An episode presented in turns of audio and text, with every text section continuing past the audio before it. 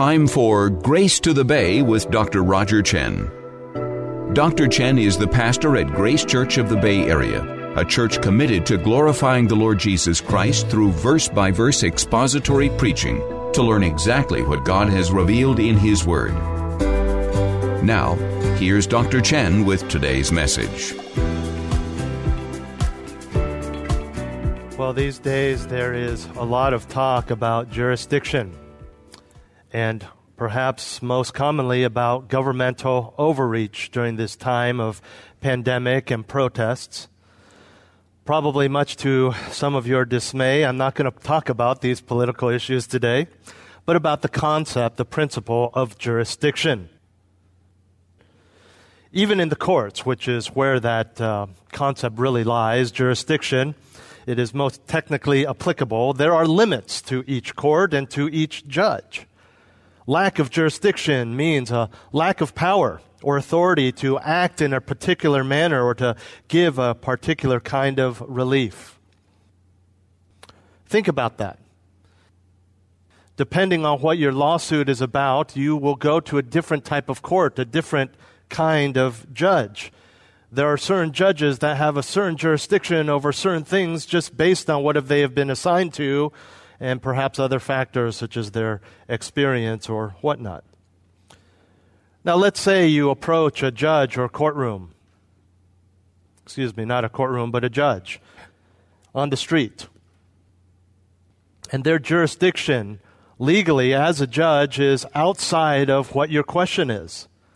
They still have an understanding of the law. They can still voice their opinion unofficially. He can still have strong feelings about an issue. He can even get angry, enraged about a case or a situation. But if it is outside of his jurisdiction, no matter what he says, no matter what he feels, no matter what he does, it holds no actual authority. This principle is seen outside of the courtroom on a social and even spiritual level. We judge others. It is a sin. It is something we do. We're proud. We have our opinions. The judgment is based on feelings, our thoughts, our experiences, our opinions that are voiced to one that we are judging or voiced to others in the form of gossip. But it doesn't hold any actual authority. What it says or what you say doesn't matter. What other people say about you doesn't matter. And we know this in theory. But that doesn't stop us from judging because we place a premium on our own feelings, our own opinions, our own experiences. We convince ourselves they matter. Our society convinces us that everyone's opinion matters. But we still know that the scriptures forbid judging. So, how? How can we as Christians excel still more in this area? Well, our passage this morning gives us some reminders of why we should stop judging. Turn with me to 1 Corinthians chapter 4 and verse 5. 1 Corinthians chapter 4 and verse 5 as we work our way through 1 Corinthians verse by verse. I'll read that for you in the NAS. Therefore, do not go on passing judgment before the time but wait until the Lord comes, who will both bring to light the things hidden in the darkness and disclose the motives of men's hearts. And then each man's praise will come to him from God. The reminders of why we should not judge that come from this verse are in the form of limitations. We are limited. We are finite, but God is unlimited and infinite. And so, in light of that, our outline this morning is four limitations. Four limitations that should keep us from judging others. Four limitations that should keep us from voicing our judgment or our opinions on others. And as you will see, as I've already started, your judgment really holds no authority. So that's not what we're talking about we're talking about these reminders about who we are and who God is that show us how vastly limited we are in our understanding and therefore should not even attempt to judge. Four limitations that should keep us from judging others. The first is the competency limitation. The competency limitation.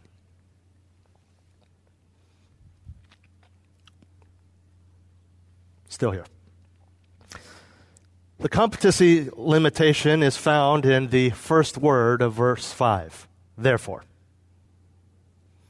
And this goes back to what we looked at over the last two weeks, if you would just turn your eyes to verses 1 through 4 of 1 Corinthians 4 as I read that.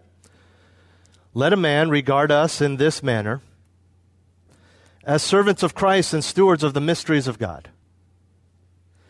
In this case, moreover, it is required of stewards that one be found trustworthy. But to me, it is a very small thing that I may be examined by you or by any human court. In fact, I do not even examine myself. For I am conscious of nothing against myself, yet I am not by this acquitted. But the one who examines me is the Lord. So, though our point is found in the one, ver- one word, therefore, it is connected to verses 1 through 4. First, the apostles and pastors are to be viewed as merely servants and stewards of the mysteries of God, slaves of Christ, and those entrusted with the Word of God. We looked at this. We unpacked this over two weeks. They don't own the word. They don't own their ministry. They don't own the gospel. Like a faithful steward, they're taking something their master has given them, and thus, because of that accountability, because it's not theirs, to do with it not as they please, but as the master wills, as the master has commanded. And he, so he says, this is what we are, whether it's Peter or Apollos or Paul or anyone else.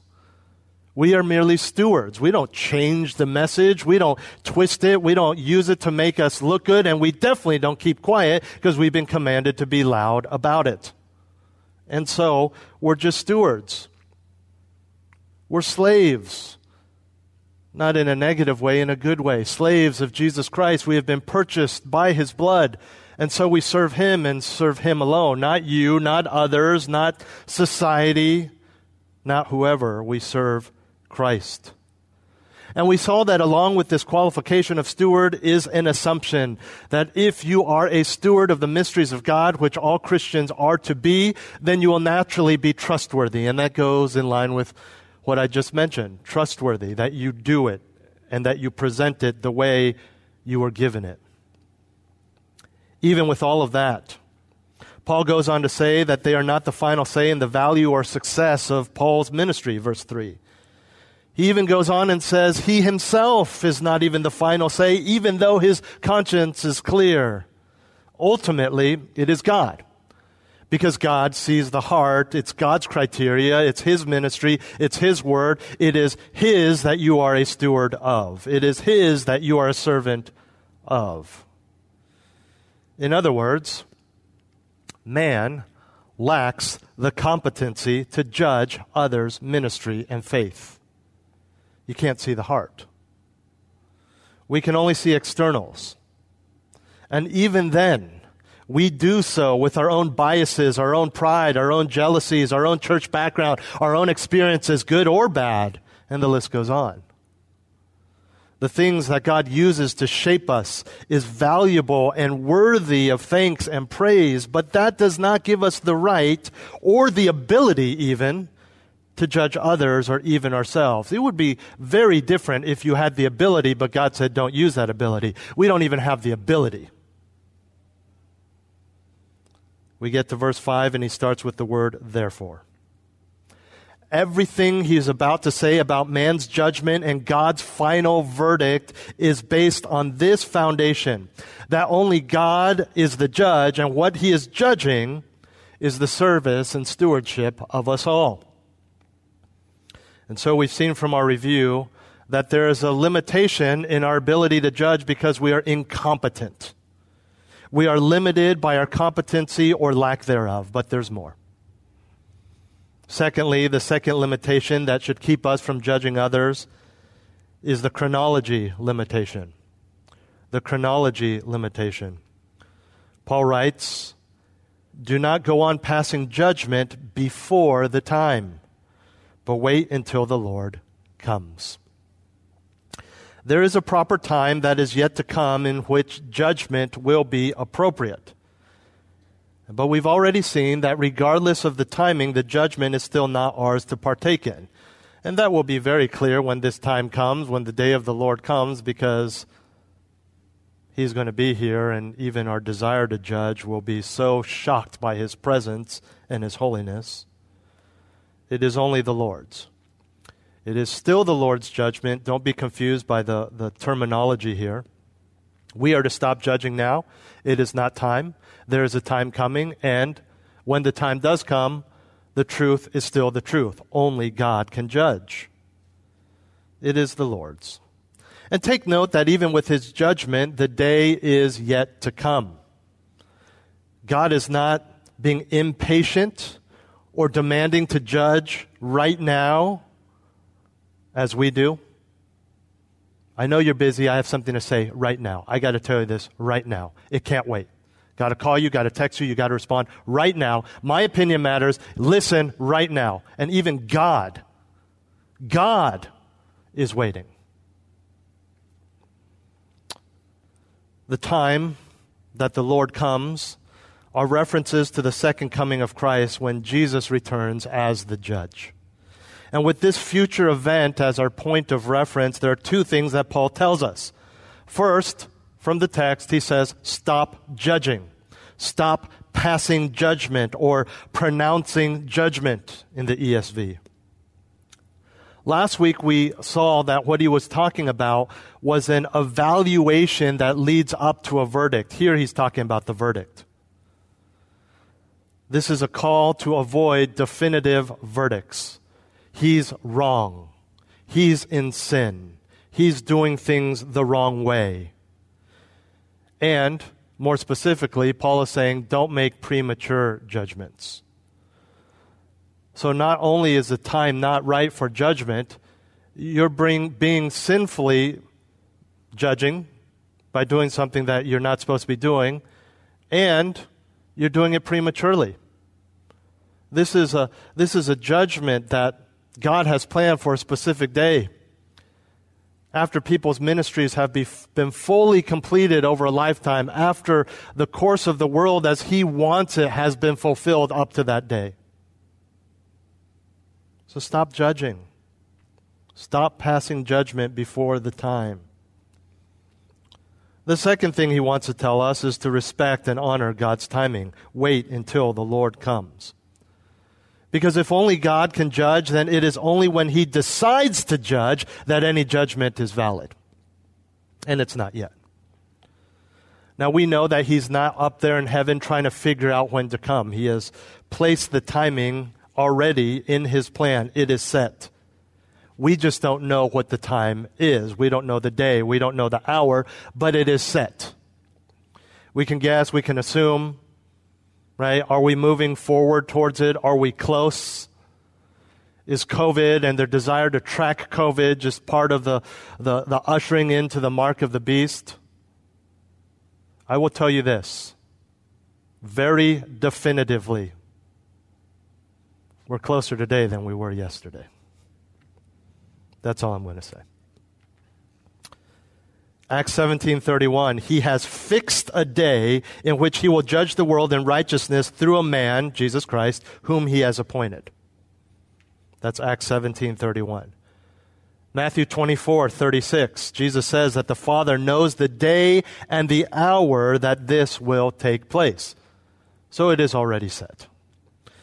And again, any judgment that comes before this time will be invalid because it's not from God and it's before the time. It is premature, it is faulty, it is partial, it is inconclusive, it is illegal. Here's a practical summary. When we judge others, not only are we insolently doing that which only God can do, but we are arrogantly challenging his timing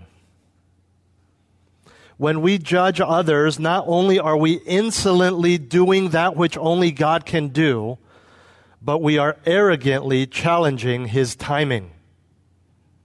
Can't wait. You ever feel this way? Right? Someone's doing something and there's only so many police in the world and like, man, where's a cop when you need him? Why can't a cop be here right now? Look at what he's doing. He's dumping again. Or whatever it is that's annoying you. And we do that sometimes. I know God's going to judge, but He needs to know now.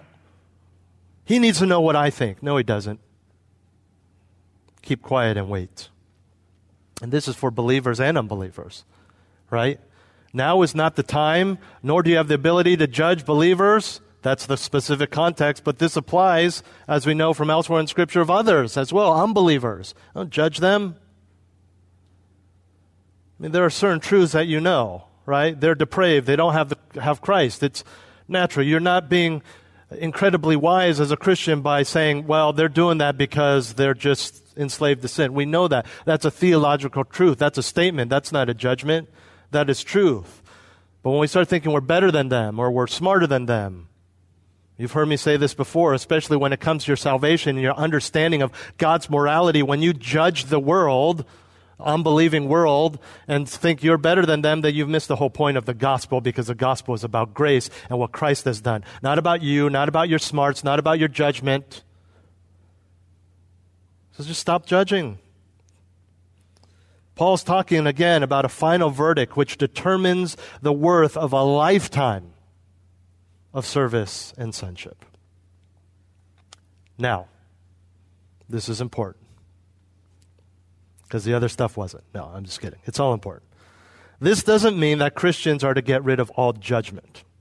I want you to listen to me carefully because in the English, we use the same word. In your English Bibles, it's the same word. What we are prohibited from doing and what we are commanded to do. But when we talk about what the Bible calls us to do in terms of judging others, it's probably better understood as being discerning or discriminating versus a final verdict that only God can do. Well, what do you mean? Well, I'll tell you straight from 1 Corinthians in chapter 5. Paul will tell this wayward church to judge those within the church for the sake of removing the wicked, right? We practice church discipline. This is a, a form of being discerning and judging. Very different, though, than what God does. Then in chapter 6, he confronts the practice of taking other Christians to court and saying you must judge within the church. Judge disputes between Christians. Don't take them to a government judge. See, there's a time and a place and even a responsibility for Christians to judge in this way. But think very carefully of those two examples that we will see in a few weeks from Paul in 1 Corinthians. The wicked man who Paul asked the church to judge is someone who is clearly in sin and claiming that we can't know his heart is not a valid excuse. You have repeatedly stolen money. You are clearly lying. You have admitted you are sleeping with someone who is not your wife. Okay? We can judge those things. We can practice church discipline, confront, rebuke. The second example was settling disputes between two people. Again, we, we're not judging the heart, we're deciding who gets this land, or who is the rightful heir of this property, or whatever it may be. And so you see the difference between confronting sin or making a judicious decision for the sake of the church versus making a judgment on someone's heart in their ministry deciding whether someone's service was right or not in the eyes of God. There are things that are obvious, and there's things that are obvious to you, but only because you're assuming the worst. And I think we know the difference between fact and imagination, or even what you really hope is true because you just want to crush that guy. And so, there's a chronology. Wait on the Lord. Thirdly, the capability limitation. The capability limitation. Again, we're looking at limitations that should keep us from judging others. He said, but we already had the competency limitation. Very similar with a slight difference. Competence speaks of the state or quality of the work done. We can judge, but not to the degree or the quality that God can. Capability speaks of power and ability. In other words, for our point this morning, it means that there's an inability that God has that we simply don't have, nor can we even acquire. This comes from the middle of the verse. Speaking of God, he says, who will bring to light, who will, excuse me, who will both bring to light the things hidden in the darkness and disclose the motives of men's hearts. Right off the bat, without even exegeting this, you know you can't do this. Speaking again of Christ's judgment, but also the time when he will judge. What is it that he will do on that day? He will reveal that which has been until that time hidden in the darkness. And secondly, disclose man's motives. Again, all about the heart, all about things that we cannot see and the things that you would need to see to make a proper judgment. Now, before we go on, I need to point out that although darkness is often linked to sin in the scriptures and in our society, that's not the case here. We know this because the end of the verse says, whatever is revealed from the darkness, God will give praise to. He doesn't give praise to sin. So naturally, darkness would just be those things that are unknown to us. They're unknown because we can't see them. They happen in private, they're a matter of the heart, they happened before, whatever. Both the darkness and the heart are inside of a man. Those things which the human eye cannot see. And this goes back to what Paul said in the previous verses regarding the incapability of any man, including oneself, to properly and fully judge the heart. By way of reminder, the heart is not, we're not talking about the physical organ that pumps blood. Uh, this is uh, symbolic. We use this term today, right? We even make a heart symbol with our hands these days. It's the mind, it's the emotion, it's the desires, the attitude. It's the seat of the feelings. It's where the feelings reside. And for the ancient Greek, it would be the central organ that holds the entirety of one's conscious personality which determines the thinking, the feeling, and the willing. Our actions then stem from the heart. How we think, how we feel, what we desire all leads to how we act. And so there is a connection there. But the key is that only God sees the heart, and we know that actions can be deceiving. Jesus addresses this in Matthew 15 the idea of the heart leading to actions, good or bad. I'd like you to turn there with me, Matthew chapter 15. As you go there, let me set this up for you. The Pharisees and the scribes approached Jesus, and this starts in verse 1, but I'm going to summarize. The Pharisees and scribes, they approach our Savior trying to trick him, trying to trip him up, as we know they were always doing. And they're asking in this particular instance, they say, Why are your disciples not following the Jewish law of the ritualistic washings before eating? There was a very serious washing. This is, look, if you're like me at all, you are getting tired of washing your hands. But this was very intense. Special water, special pouring, front, back. It was, it was a very uh, intensive thing and even more intense given that you didn't have indoor plumbing and running water. And so these disciples are just eating rather than going through this 5, 10, 15 minute ceremonial washing. And of course, these legalistic Jews are saying, ah, We got them. Our whole society, our whole culture knows that they're defiled now because of what they just ate with unclean hands. Jesus answers them by telling them a parable and then the disciples later, as we've seen them do in various places, say, What does this parable mean? And so he explains it to them. And his response to them in his explanation of the parable uses sin as the example because of the context of the question that the Pharisees are addressing that they saw something as wrong or sinful. But this principle applies to good deeds, righteous deeds as well verses 17 through 20 in Matthew 15. Do you not understand that everything that goes into the mouth passes into the stomach and then is eliminated? But the things that proceed out of the mouth come from the heart. And those defile the man. Not the actual words, but the heart.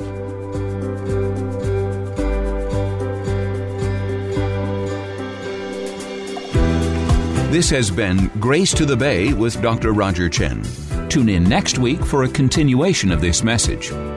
Grace to the Bay is the radio ministry of Grace Church of the Bay Area, practicing and proclaiming the purity of biblical truth. You're invited to join them for worship service in San Mateo Sundays at 11 a.m. Visit the website gracebayarea.org for directions and other information or to view a live stream of the service. As a listener supported program, we ask that you consider making a tax deductible donation so that we can continue to share Pastor Rogers' teaching with you each week. Donations can be made through the website gracebayarea.org.